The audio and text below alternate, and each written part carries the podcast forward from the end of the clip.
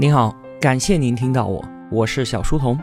我的节目首发平台是在小书童频道微信公众号，小是知晓的小。我也会把所有节目分发到喜马拉雅之类的各大音频平台。在公众号内回复“陪伴”两个字，可以添加我的个人微信，也可以加入我们的 QQ 交流群。小书童将常年相伴在您左右。马上就要过年了，估计啊，同学们也都特别忙。应该没时间听我的节目了吧？没关系，我先录好了放在这儿，等您不忙的时候，我相信您会回来的。我们正在解读《怪诞行为学》，作者丹·艾瑞里。本期节目的文案有六千字，我大约会用二十二分钟的时间为您讲述。我们先回顾一下上期节目都说了一些什么。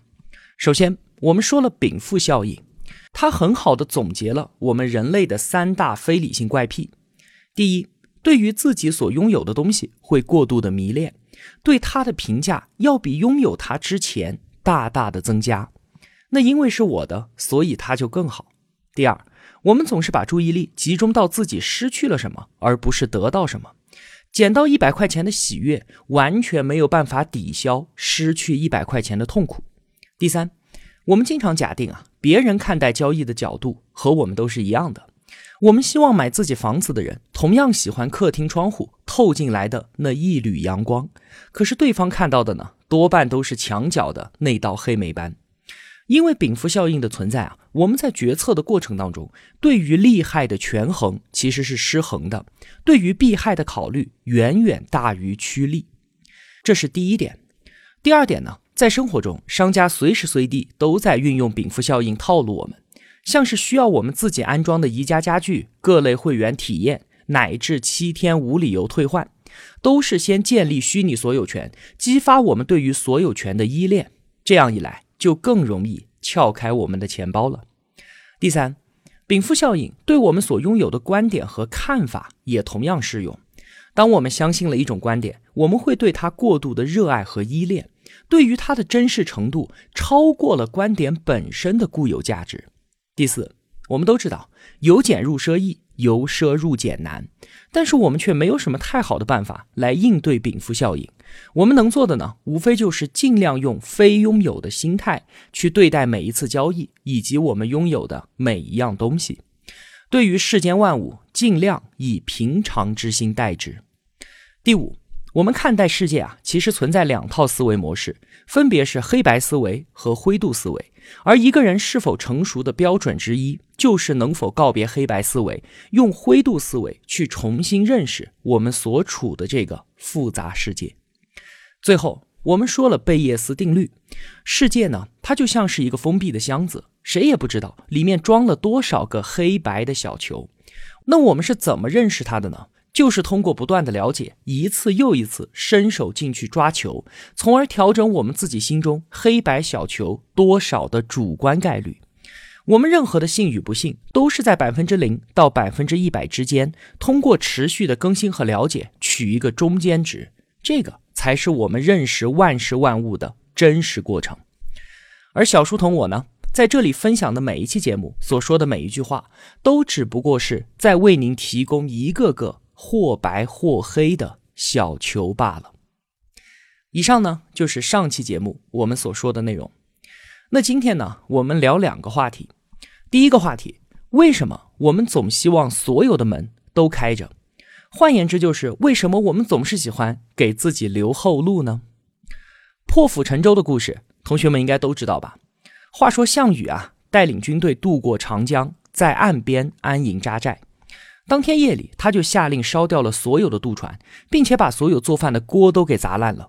第二天早上，他告诉将士们：“我们已经没有退路了，只有击败前方的敌人才能够活下来。”结果，他的部队奋勇向前，势不可挡，彻底歼灭了秦军的主力。你看，破釜沉舟的故事为什么能够成为佳话流传下来呢？那还不是因为这与我们人类的正常行为模式是完全相悖的。那如果我们是项羽，会怎么做呢？多半会分出部分兵力来保护渡船，以便在撤退的时候可以使用。我们还会留人做饭，做好打持久战的准备，甚至啊还会准备好竹简，万一打败了，赶紧上城投降文书。那因为大家其实都是这么干的，所以像这些留有后路的故事，并没有流传到今天。那在当今世界啊，我们仍然竭力为自己保留各种选择的余地。比方说，买智能手机，我们会买有足够大储存空间的，方便以后什么都能够装进去。什么碎屏险、延保服务全给买上，万一以后坏了，就不用出钱了。我们让孩子学习各种各样的课程，钢琴、绘画、舞蹈，甚至跆拳道。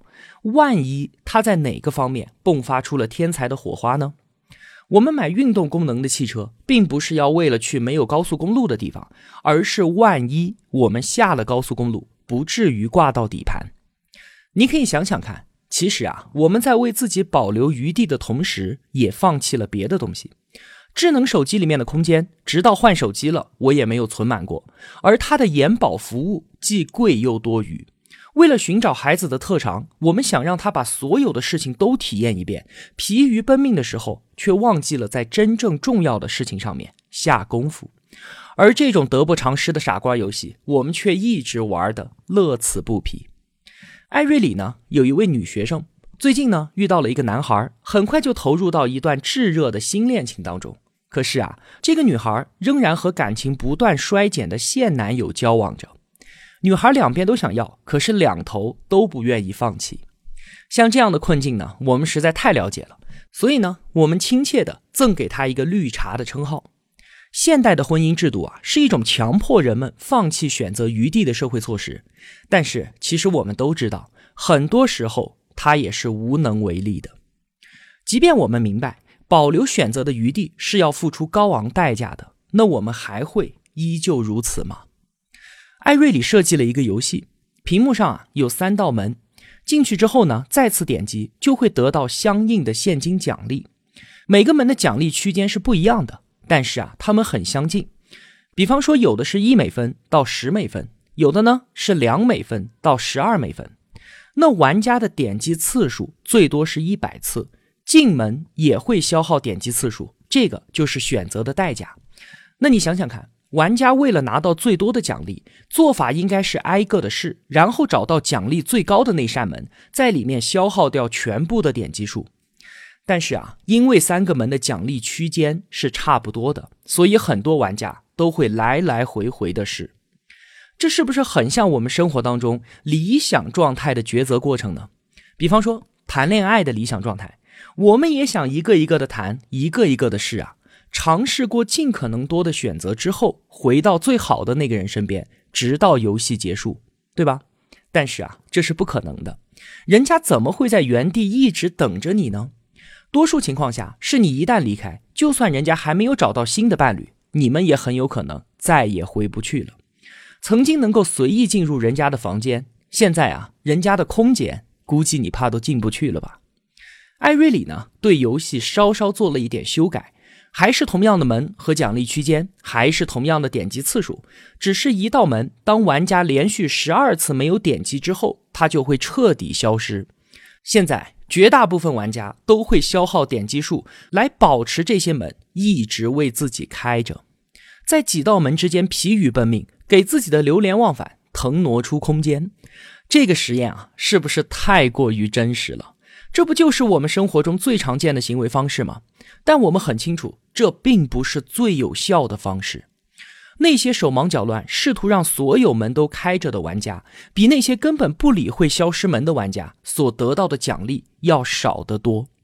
事实上，他们只要选择任意一个门，闭着眼睛在里面一直点下去，拿到的钱都比他们实际上拿到的要多得多。我们现在可以对照一下自己的生活和职业经历了。我们不自觉地在门与门之间奔忙，是一种奇怪的行为。而更加奇怪的是，我们有一种冲动，驱使我们去追逐那些对于自己已经毫无价值的选择。就像是刚才说的艾瑞里的绿茶学生，他已经很清楚自己和前男友的关系，那已经是昨日黄花了。但他依然愿意冒着失去眼前白马王子的风险，保留与昔日情人重修旧好的机会。同样的，我们多少次买下了打折商品，并不是因为我们真的需要它，而是觉得一旦打折结束，我们就再也找不到那么划算的价格了。哲学家艾里希·弗罗姆，他曾经说，现代民主制度之下，困扰人们的不是缺乏机会，而是机会太多了，多到令人眼花缭乱。总想让所有门都开着，这不仅耗尽我们的热情，还会掏空我们的钱包。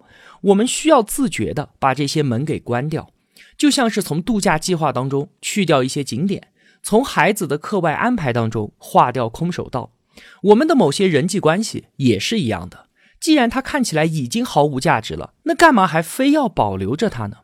马上就要过年了，我们可以想一想，我们是不是真的有必要给通讯录里面的所有人都发节日问候呢？他们早就已经有了新的朋友，也有了自己新的生活，我们也没有办法再去打篮球、玩游戏的同时，又能和家人陪伴在一起。我们或许应该把其中某些选项给放下，把一些门果断的关上。话说啊，有一头饥饿的驴，它钻进了谷仓，发现里面呢有两堆一样的谷子，他就站在中间，不知道怎么办了。结果啊，时间慢慢过去，因为没有办法下定决心，最终他饿死在了两堆谷子之间。这个故事呢，当然是编出来的，除了拿来黑天秤座之外，它也过度的贬低了驴的智商。艾瑞里就觉得美国国会就很像这头驴。国会常常在一些问题上陷入僵局，不是从大处着眼，像是重建国内使用时间过长的高速公路，或者是解决移民问题，又或者是加强对于濒危物种的保护等等，不是纠结这些，而是在这些大问题当中的一些细节上面纠缠不休。在细节上的党派之争，就像是两堆谷子之间的驴一样，从大处着眼，当机立断，其实吃哪一堆？不都是一样的可以吗？艾瑞里说啊，他自己有位朋友，在两款性能和价格非常相似的数码相机之间挑来挑去，花了三个月才入手。但是这三个月，他错过了多少宝贵的拍摄机会？选来选去，又浪费了多少时间？雇人来给家人拍照，又额外花掉了多少钱呢？我想，我们自己也都有这样的经历吧。不管是那头驴，还是美国国会，或者是买相机的朋友，他们在关注两种选择当中细微差别的时候，没有考虑到迟疑不决本身也是有后果的。驴没有考虑到自己会饿死，国会没有考虑到他们反复讨论关于高速公路立法期间失去的那些生命，而朋友没有考虑到他错过了多少珍贵的照片和时间。更重要的是。其实，无论哪种选择，那些相对的细小差别是永远都会存在的。不管买了哪一款相机，其实都会同样的满意。驴不管吃了哪一堆谷子，都不会饿死。而国会议员不管通过了哪种有细微争议的议案，都可以高高兴兴的回家吹嘘自己的成就。大家原本可以更轻松的做出决定，但是我们没有这样做，只是因为我们就是不愿意把那些门。给关上。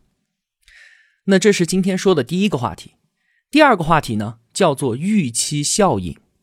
我先把结论告诉你，就是啊，我们的主观预期可以直接影响到我们的客观感受。怎么回事呢？我们先来看一看艾瑞里做的实验。他跑到酒吧里面，在吧台上放了两种啤酒，一种呢是普通的百威，另一种他称之为麻省理工学院特酿。就是在酒里面啊加了一点香醋，艾瑞里呢就让顾客品尝这两种酒，然后让顾客自行选择喜欢的那一种，拿走一大杯赠饮。大部分客人啊在品尝之后都选择了这个特酿，说明艾瑞里的配方味道还是相当的不错的。可是啊，一旦艾瑞里在顾客品尝之前就告诉他们说这个特酿不过就是加了香醋的百威，那结果呢，顾客的反应是大为不同。酒才刚刚一进到嘴里面，他们立马就皱起鼻子，说这个味道真是太奇怪了，要求马上换成百威。这个实验啊，可以很好的说明酒的味道到底好还是不好，并不完全是因为体验，我们会被自己的预期牵着鼻子走。有一个咖啡实验，也是邀请人们到一家新开业的咖啡馆里面免费品尝。其实呢。给每一批品尝者的咖啡都是一模一样的，但是给他们使用的杯子不一样，有的呢使用高档的银质器皿，有的使用非常廉价的一次性餐具，有的使用普通的玻璃杯。结果很明显，人们用的杯子越高档，觉得杯子里咖啡美味的人也就越多。高档的杯子提升了我们的主观心理预期，结果咖啡的客观味道也跟着变好了。如果我们事先相信某种东西是好的，于是它一般就真的会好。那如果我们认为它不好，那它就真的会不好。从试验结果我们可以看到，这不是什么单纯的心理游戏，它不仅可以改变我们的信念，就连我们的客观体验也一同被改变了。那继续刚才的特酿啤酒实验，如果是在顾客品尝完了之后再告诉他这个加香醋配方的话，就没有太大的问题。这个时候体验已经形成了，大部分顾客还是会选择要这个特酿的赠饮。事后知道真相的顾客与根本不知道配方的顾客对于特酿的喜爱程度是一样的。再举个例子。有一位阿姨，她正准备出售自己仓库里的旧货。这个时候呢，有一群人走了过来，他们觉得阿姨墙上的这幅油画很像美国早期原始主义画派，一幅很不错的代表作。那这个时候，阿姨是应该说：“你们这群傻瓜，这是我几年前从一幅照片上临摹下来的。”然后狠狠地嘲笑他们呢？还是等他们欣赏完了之后，对这幅画的客观体验已经形成之后？再如实相告，这样既没有说谎，又能让这幅画卖个好价钱。这两个选择，那你觉得阿姨她应该怎么做呢？这可真是一个两难的选择。